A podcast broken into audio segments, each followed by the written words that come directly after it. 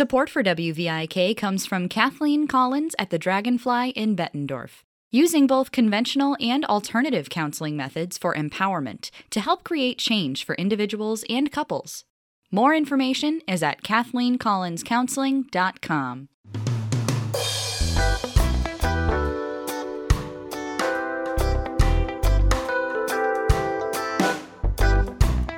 Welcome to Margins, where we have conversations with change agents. I'm Dr. Christopher Witt. Not too long ago, I had Scott Van der Wolstein of the City of Davenport, their Inclusion and Equity Administrator, along with Greg Aguilar of the Quad Cities Chamber of Commerce, who's their Director of Talent Attraction and Retention, on for a discussion about diversity, inclusion, and equity. And that discussion was so good that we needed to come back and continue talking about it, but talk about it more from the perspective of what actions need to be taken, how do organizations or communities really make these things a reality. So I'm so happy that they've been able to join us again. Scott and Greg, I really want to thank you all for coming back. So last time we ended up talking about really making diversity, inclusion, and equity priorities. But when we're making those priorities, how do we actually make them effective priorities where people are actually taking action on making those changes? Part of that, in my opinion, is where is the greatest need? And there, sometimes it is in talent. Other times it is in business or customers. And what I have had various conversations on is there are communities not far from the Quad Cities which are becoming minority majority. And those are the larger communities where a lot of businesses go for to find the talent they need to work their businesses. Now, because there haven't been very good relationships with often a lot of those communities of color that have been growing, these companies and businesses are finding it harder to even recruit talent and to find people in those growing communities to work those jobs. And so I guess to answer the question is, where is the greatest need? And I would begin there. Thanks, Greg. I think that you really come with a great perspective of looking at this from a regional perspective. And I think that those types of observations can be of great use not only here in the Quad Cities region, but across the nation. Now, Scott, you come at things from of course, you have a broad perspective, but you certainly have a focus in a particular city. So in Davenport, how are you all trying to work to make these things move off the page in terms of being priorities and be priorities in the actions of what goes on in the city? Sure. Well, glad to be back, Chris. This is fantastic. We're constantly, I think it's the two most public-facing departments within pretty much any city, but within the city of Davenport, are our police and fire departments. And, we're a diverse community within Davenport, but our police and fires there's a pretty big gap, a significant gap there in being representative of our broader demographics. So we're taking a very proactive approach because it's one of those things that we're constantly talked about and told about from our own citizens is like, why are there not more African-American officers? Why are there not more Hispanic firefighters? Where are our Asian detectives and all of that? So we're taking some proactive steps in our strategic recruitment, and then also a longer-term prospect of working much more closely with the Davenport school districts in the junior highs and the high schools on mentoring and nurturing those young men and women who have an interest in law enforcement to get them through the process. We've had two police department hiring processes within the last year, and then one fire department hiring process. And each time we have over 300 applicants apply for the positions, whether it be the police department or fire department. And at that particular time, with the initial applications, we're reaching the demographics of our broader community. But it's, within both testing processes, it's a 4 to 5 month testing process. So individuals drop out, or they become disqualified, or they don't show up. So it's been a definite struggle, but I think taking the long-term approach with working with our schools in a kind of a mentoring fashion with our young men and women who've expressed a desire, that's kind of our path forward. And we know it's important because we want the children that are in our neighborhoods all over the city, when they see a Davenport police officer or they see a bunch of firefighters on a fire truck, we want them to be able to look at that particular car, you know, police car or fire truck, and see themselves there. I think that's the key, and that's important, and that's the goal. And we'll eventually get there, but it's going to take some time. Yeah, I mean, when you talk about that, I like what you're saying in terms of the pipeline. That a lot of times when it comes to just the pipeline for the entry level, the pipeline for leadership, whatever it's going to be, a lot of times we need to look at, well, what processes are in place? Who are the people who are in those positions now? And how might we reverse engineer things? What were the things that made it so they could be in those positions? What networks, what support, what points in their life earlier got them in positions of leadership or positions to really be affecting change in those organizations? And then if we want to diversify, then we need to really build those pipelines and be intentional about it. So I really like what you're saying with that.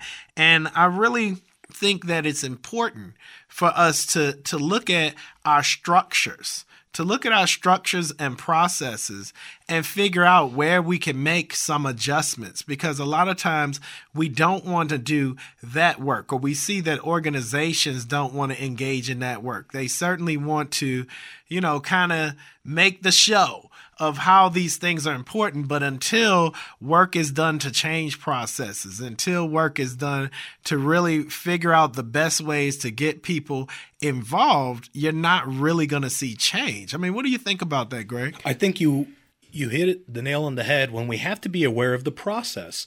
And too often we hear, oh, we already know this person, or you've met this person before. You met them through church, or you met them through this networking opportunity.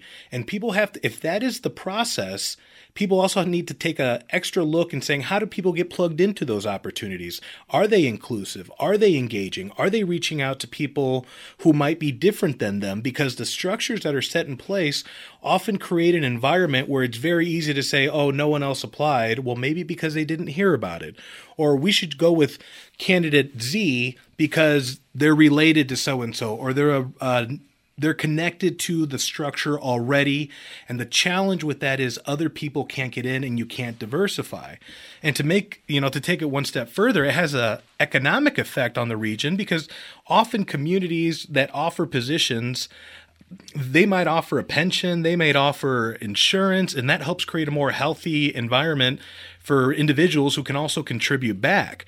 But if you remove the majority of people from this process and only include those that are connected to the structure, that money is going to continue staying in that community. Those health benefits are going to continue staying, and everyone else is going to be left behind, which creates a bigger issue down the road where you might see a rise in people who are sick, who can't get access, or maybe you see a rise in crime, and it has an effect on each other.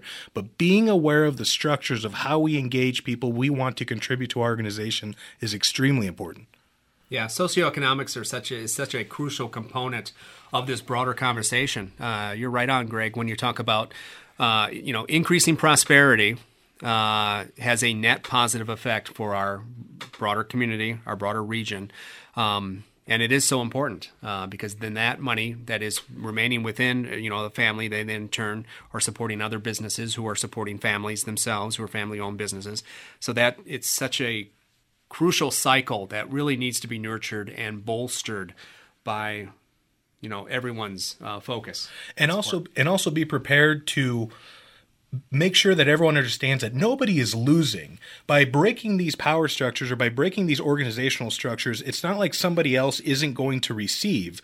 It's still going to get out there. And we have to be aware that there are those who feel that if we do diversify or if we break from status quo, the structures may not be receiving their fair share, and the reality is that's not true. I mean, people aren't born with a stamp on their head that says you will work at this company, you will be the vice president or president of this organization.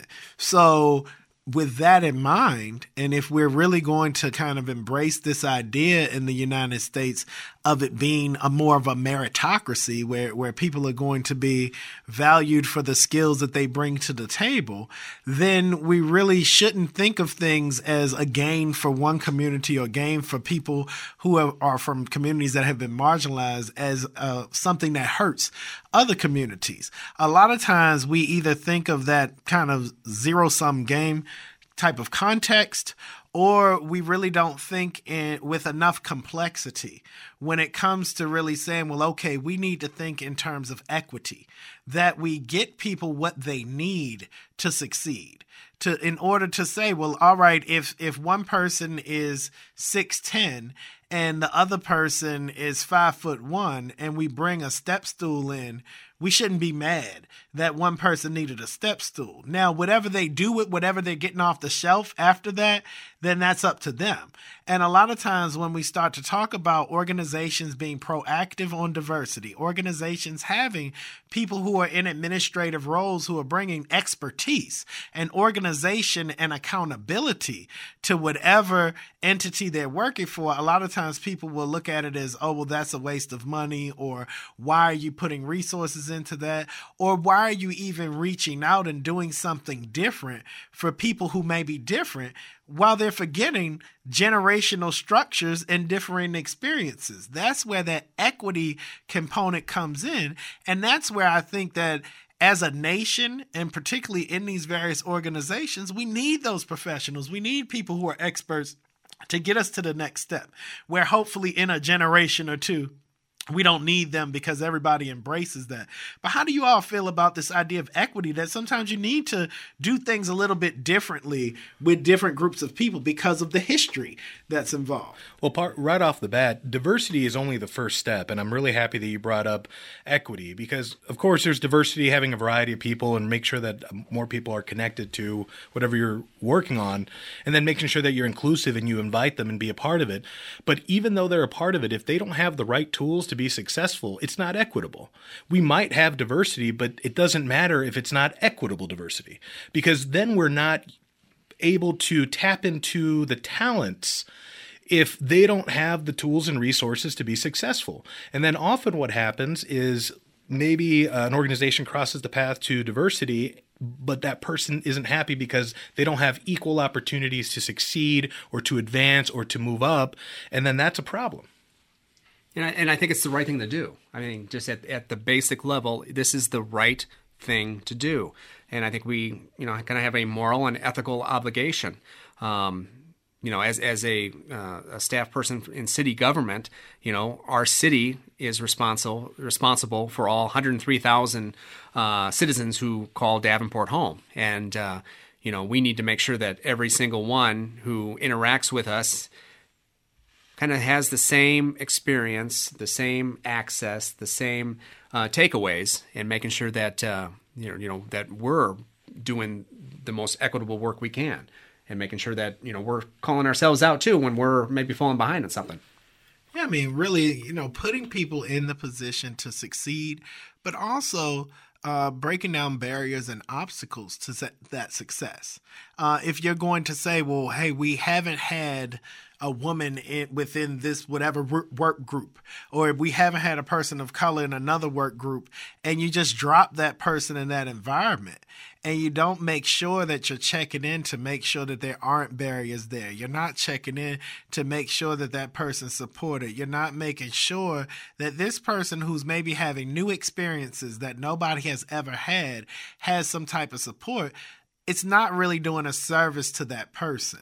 It really puts that person in a position where they're almost set up to not do as well as they could do. Whereas when you give people the proper support, I mean, I think of it with my background from way back in the day with being an athlete a long time ago. But I mean, the whole idea that you're not going to have coaches put players out there and not really meet them where they are.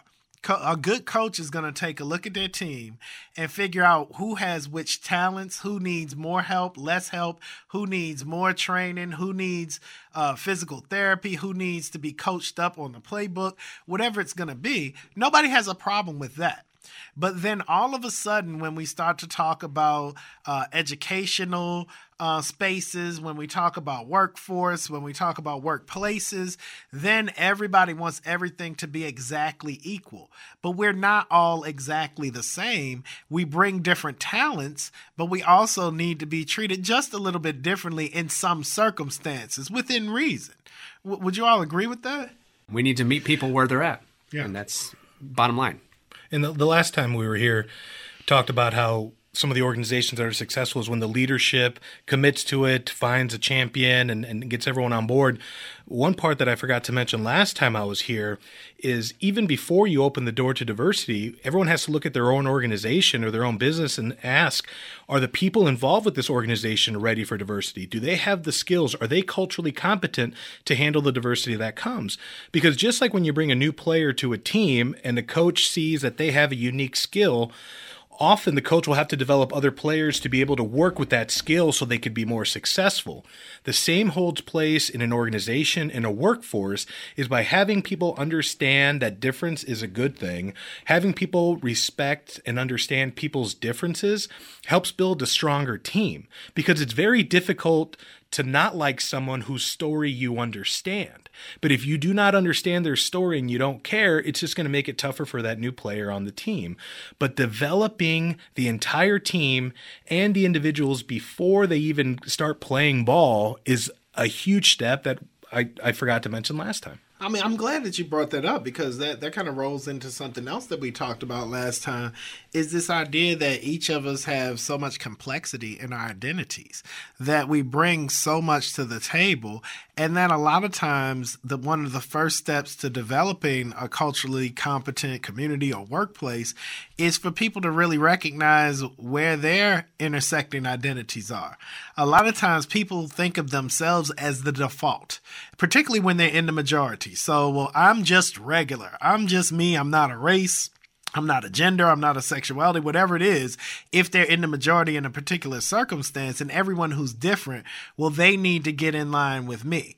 But when people really take the time to look themselves in the mirror and say, well, where do I fall on the spectrum when it comes to sexuality, when it comes to race, ethnicity, religion, all of those things that we do have these differences, and not to be differences that should be pushed to the side, but that should be recognized. I think then it's an easier task to then ask people to recognize and celebrate those differences in other people. A lot of times in my experience, I've seen the first step when trying to diversify any type of organization is to automatically go look for folks who are different than whoever's there right now. But the step that you mentioned, Greg, in getting the people to really think about, okay, what are we doing as a workplace? I mean, that's utterly important, that they need to be ready to be able to support the difference when the difference comes, and to really be equitable in how they do that, and make sure that there's basically some justice there when the folks come in. And that's important, because if a business especially is creating a diversity outreach plan where they see a growing segment of the population and they want to tap into that for their business, if they open the doors and they put a lot of money in research and development and marketing and even hiring your champion, once those doors are open and new people come in, if the others in the organization aren't ready, it could totally derail all the work that has been done. It could crush it. And there is various steps that are required to make that successful, because once people understand the opportunity that's going to be coming in through those doors, they're more likely to offer a smile and say, yes, I am ready for this. I want to work with this community, this which is new. And the organization can thrive, but if the people are not ready for it, it could derail everything that was done. Yeah, that's so key. One of my organizational responsibilities within the city of Davenport is, we're a strengths-based organization based from our leadership in city administration. And as the Gallup Certified Strengths Coach for the city, their staff, one of the true tenets of coaching people on their talents and their natural strengths and their natural abilities is to increase their self-awareness about those talents and those abilities. And once you increase that self-awareness, you kind of really much open their world to a new perspective and allow new perspectives to come in as well. You kind of turn them into a sponge, essentially, and allows these new ideas, these new thoughts, new ways of thinking new organizational processes to kind of be met with more so enthusiasm versus maybe a brick wall as in the past. And when you say that in going through those, you know, the analysis of individual strengths and really nurturing that, I mean, we talked off air about this idea that you'll be working with people on a monthly basis with having workshops and other things based around those strengths, that even in an organization that maybe doesn't feel as diverse as it could be, people end up finding more diversity because you're talking about diversity of these strengths. But then also, if they get in tune with those strengths, as different people come on board, they may have things that will, to the naked eye, would be diverse, but then you're able to build connections with people because even if they're of a different sexuality, gender, ethnicity, geographic origin, whatever it may be, maybe you share strengths or maybe you have commonalities. I mean, would you say that when people are in touch with who they are and the diversity that they hold within them, that it makes it easier to connect with others? Yeah, absolutely. And then, you know, are you building an awareness and on an individual level within each employee, but then you're also exposing them to or increasing their self-awareness of their coworkers and their colleagues' various talents and strengths and how they tick, you know, why they do what they do. So then you're essentially just building a much more cohesive team. And I think from my perspective, being in local government where, you know, we are a bureaucracy, we got our systems and our structures in place. But I think, you know, one of the byproducts of this is going to be, we're going to be a better functioning entity of local government for the taxpayers who allow us to do what we do. And that is a great first step in development. It's raising awareness of oneself, raising awareness of how a person learns, but also importantly, when it comes to diversity, inclusion, and equity, is raising awareness of every individual's unconscious bias. We all have it, but often we don't talk about it, or because we are stuck in group thinking where everyone in my work group thinks like me, so I must be okay. And we have to overcome that, because when people can become self-aware and see the issues that might be wrong with either the service they're giving or the way they might be seeing or treating other people, you can start correcting that action to benefit the organization as opposed to ignoring it, never raising it as an issue, and again, having it derail something down the road. But people need to be aware of how they think and why they think the way that they do, especially in the opinions they have towards other peoples based off of their race, gender, religion. I think that awareness is something that's so important, and it really brings everything together that we've been talking about. So I think for now, we can stop there, but I have a feeling that I will be inviting you all back because this conversation could go on and on and on. So I want to thank you once again for coming back. I want to thank you for all of the insights that you've given today as we've continued our conversation on diversity, inclusion, and equity. And I want to wish the best to both of you in doing this work. So thank you. Thank you, Chris. It's been a high honor.